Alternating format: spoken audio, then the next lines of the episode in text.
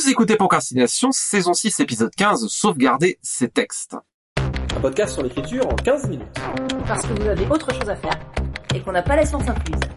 Avec les voix de Mélanie Fazi, Estelle Fay et Lionel Lelouch.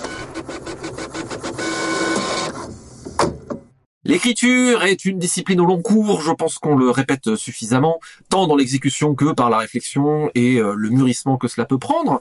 Perdre son travail serait quand même une très mauvaise idée, euh, voire une catastrophe. Ça peut prendre des années de mûrissement. Hein. Euh, pour ma part, j'ai des notes sur Evanégir qui remontent à 20 ans. L'univers de Léviathan, la voix de la main gauche, c'est des notes qui sont encore plus anciennes. Il est évident qu'il faut avoir un peu ça dans un endroit à peu près safe, parce que même si tout tient dans ma tête, il y a quand même des tas de détails et de travail et d'idées qui sont euh, ailleurs, dont je me rappelle pas forcément, surtout à mesure que les choses euh, augmentent. Donc tout travail de long terme nécessite quand même une certaine forme de protection pour soi. Donc on va donner, on va faire un petit round de bons conseils, euh, de stratégie pour vraiment conserver son travail et le mettre en sécurité. Juste pour commencer, vous avez eu des tragédies, vous avez entendu des trucs histoire de bien motiver notre auditoire à être bien au courant que c'est un truc important et que euh, c'est comme la ceinture de sécurité, hein, une stratégie de backup, c'est on la met pour ne pas avoir en avoir besoin. Pas des catastrophes, mais des petits incidents euh, ponctuels de perdre une journée de boulot parce que j'ai pas fait ma sauvegarde automatique et l'ordinateur plante ou des choses comme ça. Mais euh, je vous avoue que ma hantise, notamment quand je travaille sur les traductions des pavés de Brandon Sanderson qui peuvent représenter jusqu'à un an de boulot, ma hantise, c'est de perdre effectivement le fichier au bout d'un an de boulot. On a la chance de pas avoir forcément d'histoire d'horreur, mais je pense que je pense qu'il peut y en avoir. Ben, moi j'ai une petite anecdote. C'était quand je devais rendre mon premier mémoire de fac. Canicule à Paris, donc euh, il y a une grosse vingtaine d'années. Je dois le rendre euh, à peu près trois semaines après si ma mémoire est bonne. Il fait très chaud et à un moment je sens une odeur de fumée qui s'élève d'en bas de mon bureau. Et je baisse les yeux vers ma tour d'ordinateur, il y avait vraiment de la fumée qui sortait. Mon ordinateur a grillé avec mon mémoire de fac qui était prêt à 90% euh, dedans, 80-90%. J'avais fait une sauvegarde de 20% sur une disquette, oui, c'était un temps que les moins de 20 ans ne peuvent pas connaître ou presque. Euh, je reprends ma disquette avec mes 20%, je reprends mes notes et à l'époque j'écrivais beaucoup moins vite qu'aujourd'hui. Je sais toujours pas comment j'ai réussi à tout réécrire dans les temps. Mais j'ai réussi. Mais franchement, ça m'a appris à avoir des backups de tout. Et notamment pour faire de l'image à côté. On a une grande chance dans les textes, c'est qu'un texte, ça prend vraiment zéro place à sauver ou presque. On peut sauvegarder plein de choses maintenant sur une clé USB. C'est génial. Après, mon frère informaticien me conseille régulièrement de passer au cloud aussi et de faire des sauvegardes sur cloud. Mais pour l'instant, j'ai toujours pas franchi le pas. Par contre, euh, j'ai deux clés USB sur lesquelles il y a absolument tous mes textes. Le problème peut être aussi de quand on n'est pas très, pas forcément très rigoureux, de plus se rappeler où on a mis les sauvegardes, surtout au fil du temps, si on a eu différents supports, différents disques durs externes, cartes USB, etc. Ce qui peut m'arriver assez fréquemment, mais euh, ne m'arrive pas sur les textes parce que j'ai tellement la trouille de les perdre que je suis très rigoureuse là-dessus. Ce que j'ai tendance à faire, moi, c'est avoir plusieurs sauvegardes. C'est-à-dire avoir effectivement une clé USB que dans l'idéal, je vais souvent transporter avec moi. Comme ça, scénario catastrophe, si mon appartement brûle avec euh, tout ce qui contient, j'aurai au moins mon travail en cours et le reste sur moi. Euh, j'ai tendance à avoir un disque dur externe sur lequel régulièrement je repasse des choses, et idéalement sur plusieurs ordinateurs aussi, sur euh, mes, différents portables et fixes. Et il m'arrive même, quand j'ai fait une relecture papier, de garder, euh, notamment sur les traductions, de garder l'impression papier corrigée, au cas où. Comme ça, si jamais j'ai une catastrophe et que tout le, toute la partie numérique disparaît, bah, j'ai quand même une trace. Là, c'est plus de l'ordre de la superstition, mais avoir le plus possible de choses de tous côtés. Sur le cloud, effectivement. Et tous les jours, en fait, à la fin de ma journée de travail et plusieurs fois dans la journée, j'enregistre sur le cloud des clés USB. Mais euh, une chose euh, par laquelle je me suis fait avoir et je mentionnais tout à l'heure, pensez à faire des sauvegardes automatiques pendant la journée de travail. Parce que régulièrement, l'ordinateur va planter, on va perdre les dernières pages. Ça, ça m'est arrivé plusieurs fois. C'est pas une catastrophe, mais c'est quand même un peu rageant. Ouais, carrément. Alors, le geek relou en moi euh, a noté l'axiome du 3 2 1 pour la, la sauvegarde, qui est l'axiome en général recommandé dans les cercles informatiques, qui est trois exemplaires des données en dehors de la copie de travail sur deux médias différents, dont un hors site. C'est-à-dire effectivement le côté euh, j'ai une inondation, une catastrophe chez moi, euh, je perds mon ordi. Même si euh, j'avais euh, 15 disques durs, avoir hors site c'est bien. J'aime beaucoup ton idée de te balader avec une clé USB, euh, Mélanie. Je vais, je vais me faire débaliser la prochaine fois, mais On veut récupérer tous les manuscrits de Brandon Sanderson.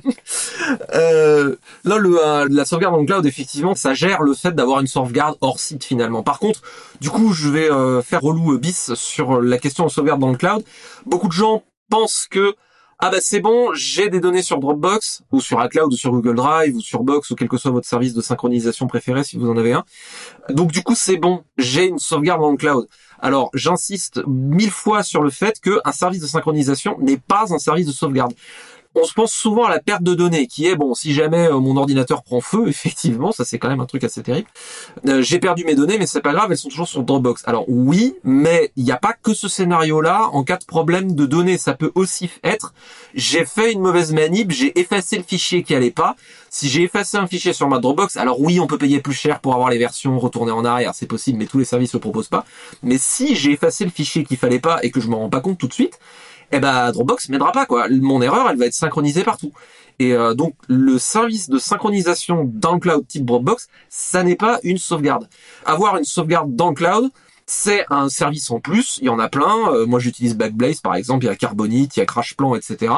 Donc, qui sont des systèmes qui sont parallèles à ça, qui en gros prennent votre disque dur, l'envoient dans le cloud et le gardent là. Et euh, souvent, vous propose là aussi un système de version. Donc, c'est vraiment des trucs qui sont séparés. Donc, avoir un service de synchro, c'est cool parce que c'est pratique pour avoir son téléphone, une tablette, un ordi en plus, le cas échéant, si vous avez un portable et un fixe, etc.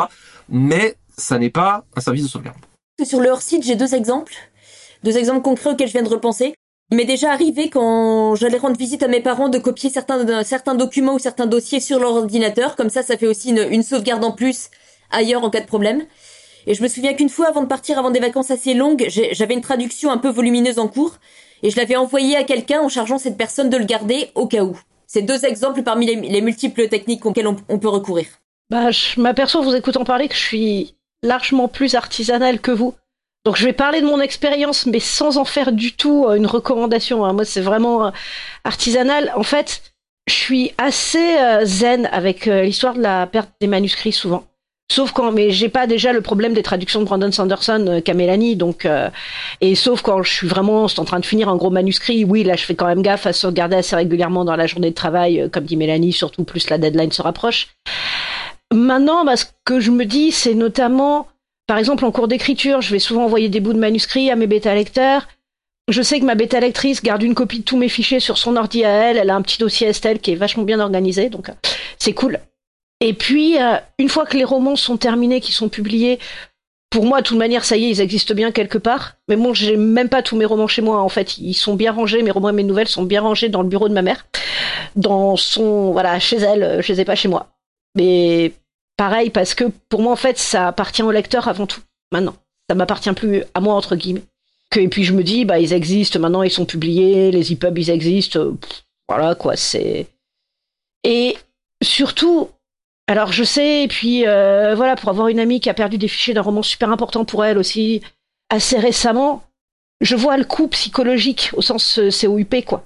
Que ça peut être pour un auteur de perdre un bout ou un début de roman, et je dis pas que j'ai envie que ça m'arrive, mais notamment une fois euh, où j'avais eu un crash euh, plus petit que celui du mémoire de fac, parce que j'avais pas sauvegardé pendant la journée, etc bah, je me suis dit que ça faisait partie du jeu et que finalement le moment d'énervement passé, peut-être que j'allais le réécrire en mieux ou en différent et que c'est comme ça que finalement il devait être en fait. Mais voilà, je sais que là-dessus j'ai un côté assez zen où de me dire de toute manière, si le roman doit exister, il finira bien par exister après tout. C'est pas comme euh, quand on perd par exemple une bobine de film, quand on est en train de monter un film où là pour retourner les images c'est super compliqué. Finalement, oui, réécrire c'est compliqué, mais ça reste beaucoup plus possible entre guillemets. Donc voilà, j'ai une relative zen attitude par rapport à ça, même si évidemment maintenant j'essaie d'être le plus, la plus sérieuse possible sur mes sauvegardes. Mais j'en fais pas du tout une recommandation hein, de tout ça.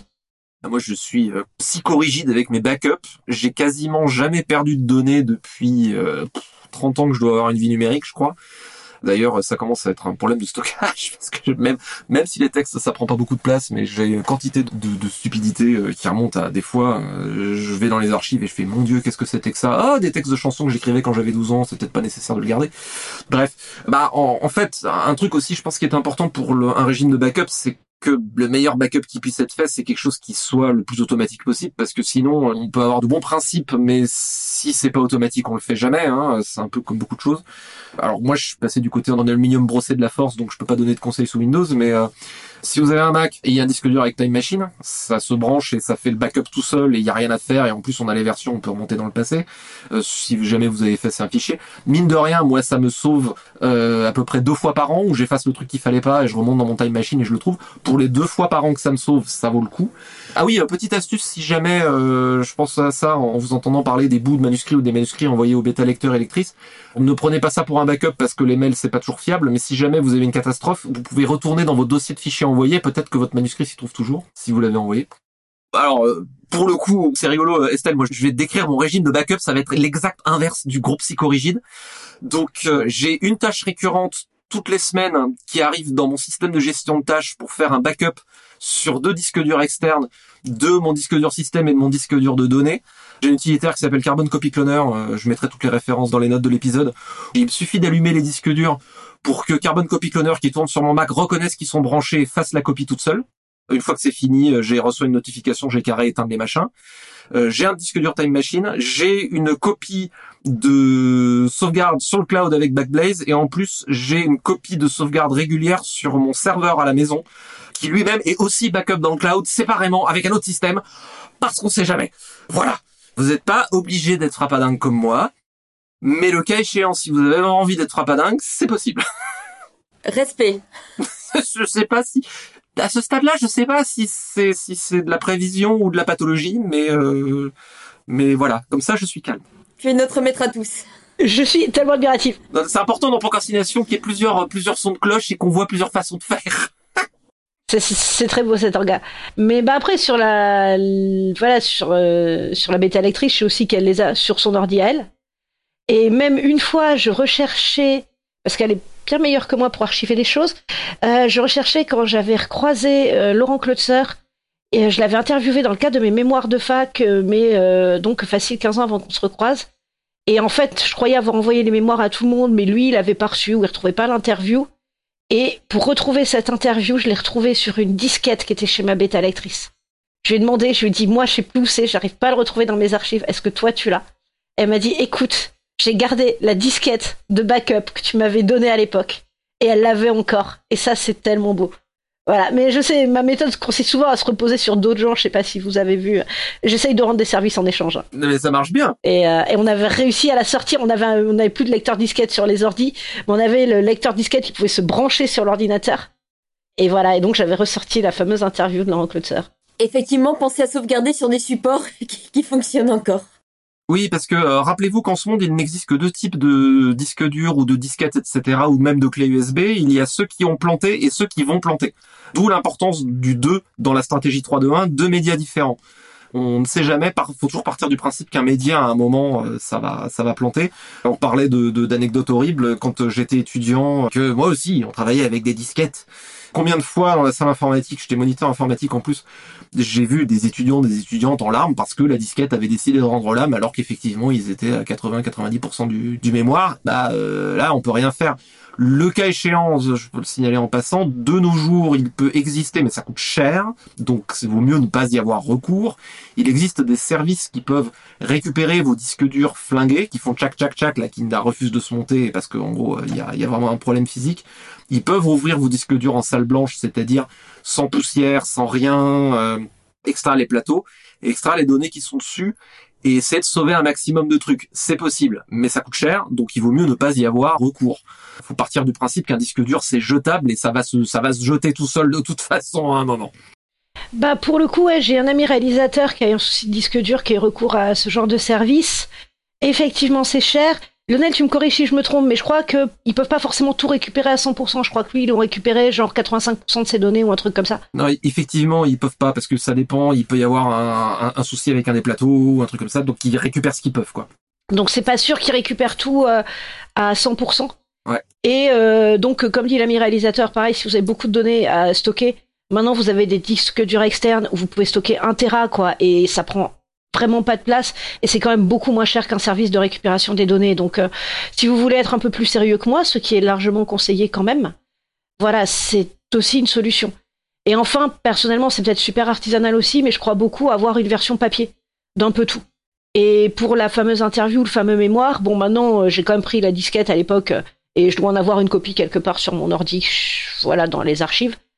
Mais j'ai quand même quelque part, pas forcément chez moi parce que c'est petit, mais quelque part, au pire chez mes parents, il y a une copie papier de mes mémoires euh, de fac et même, je crois, de mon dossier d'entrée à la FEMIS. Voilà. Donc euh, oui, eux, ils ont beaucoup plus de place. Le problème du papier étant que c'est quand même assez volumineux. Bah, c'est pour ça que euh, l'avantage des bouquins, c'est que quand même ça prend moins de place une fois que c'est imprimé en bouquin que quand on sort en, en version papier. Et, euh, quand même, j'avoue, gagner de la place et avoir de la place chez soi, euh, habitant en banlieue parisienne et étant autrice de profession, c'est un challenge.